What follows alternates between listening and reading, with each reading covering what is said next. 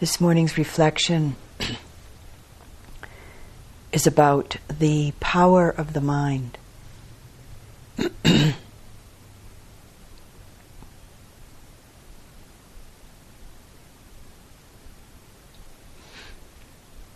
Earlier on in this retreat, at the beginning of the Dhamma talk about concentration, we explored a little bit uh, Sila, Samadhi, and Panya.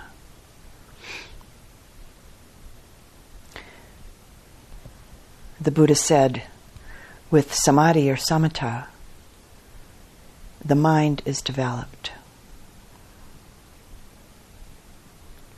Of course, the mind is developed with all three of these in each in its own way. In Buddhist understanding, the mind is not considered to just be the brain. Experiential understanding through our practice of concentration, samatha, and vipassana can show us that mind consciousness emanates from the energy center of the heart.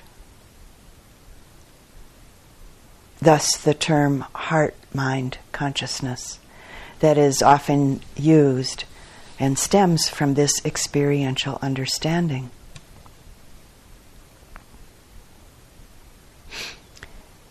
And as I think each one of us knows from our own experience, this heart mind can make a heaven of hell or a hell of heaven, so to say. And so we cultivate the mind.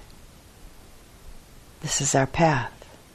Mind is the forerunner of all things.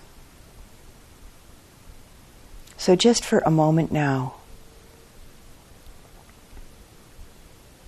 reflect on the most powerful mind state you've ever had in your life. Maybe it was rageful anger or depression or jealousy or maybe ecstasy or love, whatever it's been,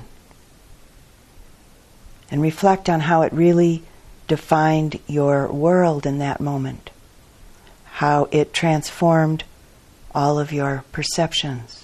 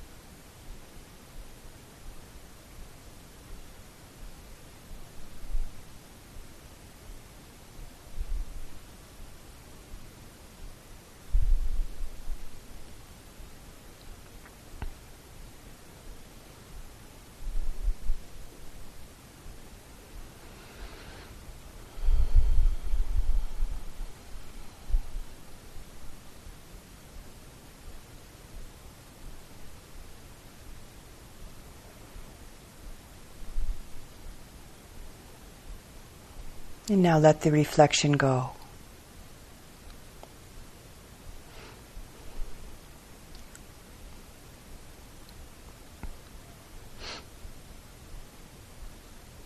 With this reflection, you can understand how very powerful the mind is.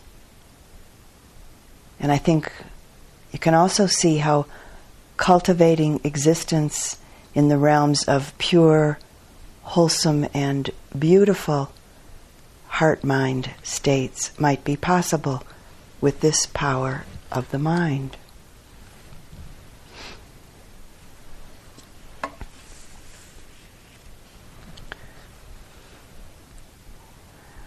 And from the Dhammapada, from the Buddha, from the section called The Mind. Just as an arrow maker straightens an arrow shaft, a discerning person straightens her or his mind. so fickle and unsteady, so difficult to guard and control. The mind is mercurial, ever swift, hard to restrain, alighting where it wishes. How wonderful to master this mind. A tamed mind brings happiness. Let the discerning per- person watch over his or her mind, so difficult to perceive, so subtle, alighting where it wishes. A watchfully protected mind brings happiness. The mind travels far, is formless, and dwells in the cave of the heart. Those who will subdue it are liberated from the bonds of Mara. Wisdom is not perfected in one whose mind is not steadfast, in one who doesn't know the good teaching, and in one whose faith wavers. Knowing the body to be as fragile as a clay pot, make the mind like a well fortified city Drive out Mara with the sword of insight. Then guard what you have won, remaining unattached. Whatever an enemy may do to an enemy, or a hater to a hater, an ill directed mind inflicts on oneself even greater harm. Neither mother, father, nor any other relative can do one greater good than one's own well directed mind.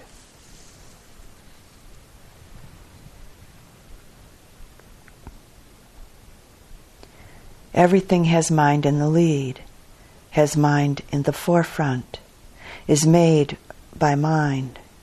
If one speaks or acts with a pure mind, a pure heart, happiness will follow like a shadow that never leaves.